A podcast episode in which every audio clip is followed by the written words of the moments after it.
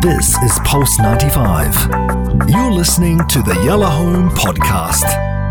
Um, we woke up to the news today. Uh, Hass and I love Wednesdays, obviously, because we are Sharjans. Uh, what do you call it? Sharjans? How- Sharjawis. Sharjawis. There we go. We are Sharjawis. And so Wednesdays are delicious for us because we're like, mm-hmm, tomorrow's the weekend. Um, not quite, but, you know, the evening. Um, well, the Omanis um, are waking up today talking about how they are welcoming the prospect of a possible four day working week their side too with a three day weekend.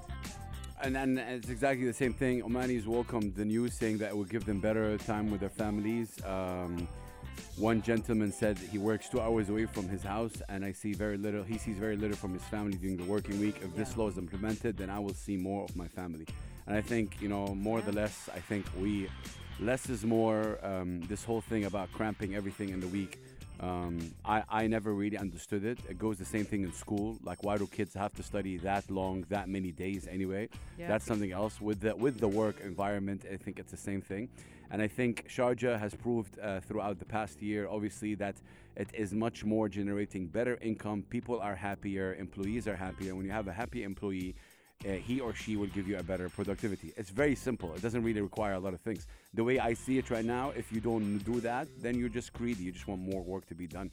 And also, let's not let's not forget there's some jobs that cannot afford to have a four um, day you Yeah. know week. Yeah. Uh, obviously, so it depends on the. So it is about it depends on the on uh, on the job itself. But yeah, really cool. I, I hope it works out. You know, obviously, they're just in the border. Well, we've also got the UK. They've been doing, we're in the middle of a study over a six month period, and there was something like 100 companies, I'm sort of making that number up, but it's from memory, um, that decided to take part in this, ranging across different kind of um, a spectrum of different jobs, all practicing the four day week to see if it could work in the UK. But you've got Belgium, Iceland, and Sharjah obviously already operating it. All the schools work to a four day week here in Sharjah. It happens in Belgium and Iceland. Um, and and it works very well for the economy, you know. Uh, so let's see what. That- what yeah, that being said, a lot of people are also worried. Like many Omanis in this case, are also worried that a shorter working week will also stall an economic recovery. Meaning, Right. uh, some Oh, yeah. so one guy over here is saying that we're in the private section. We need an additional day to work to pass the losses uh, and the current situation of the um, of Yeah, the market. COVID, Um, yeah, uh, uh, to to have only three days, uh, you know, l- Might not like. Yeah, three days weekend is a bit tough. Yeah. Um, I'm just reading more about it here. Um, yeah, you know, in, in the case even of um, academically speaking, the short working week will put a strain apparently on the syllabus. Dr. Davai uh, of the National University based in Muscat has said. He said that means we have only four days to teach. We have to stretch the teaching hours. Um, This is true. well in the evening to make up.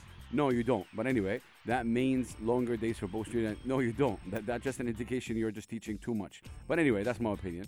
There's also an entrepreneur. His name is Salim. He tweeted, and um, you know, he he was talking about from a private sector perspective, we are at a loss, so we need more time to work.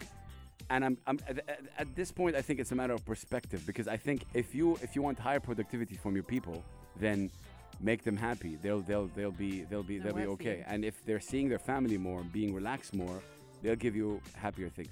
Some businesses are not meant to succeed as well, you know, Mr. Saddam. Like, you know, maybe it's just the way you change the business. doesn't matter if it's a three day or four day thing. I just think, but I think it's interesting how people obviously talk about it in terms of, uh, you know, Well, the big money men, the big business money men, Mm. because we've got a story actually about um, Elon Musk being in the kitchen at Richard Branson's house, Mm. and Richard Branson came down in the middle of the night to make himself a cup of coffee because he'd woken up, and there was Elon Musk standing barefoot in his kitchen. One of his anyway, I'll tell you the story later, but it's just a lovely, fu- it's just a lovely, funny story.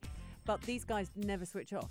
You know, Mm. one was already up in the middle of the night, and one was getting up in the middle of the night they these guys are millionaires they're multi-business owners they they are huge creators whatever you think of them these guys are leading the world and uh, they don't switch off ever so that's also you know to be thought about Just let us know what you guys think. 421.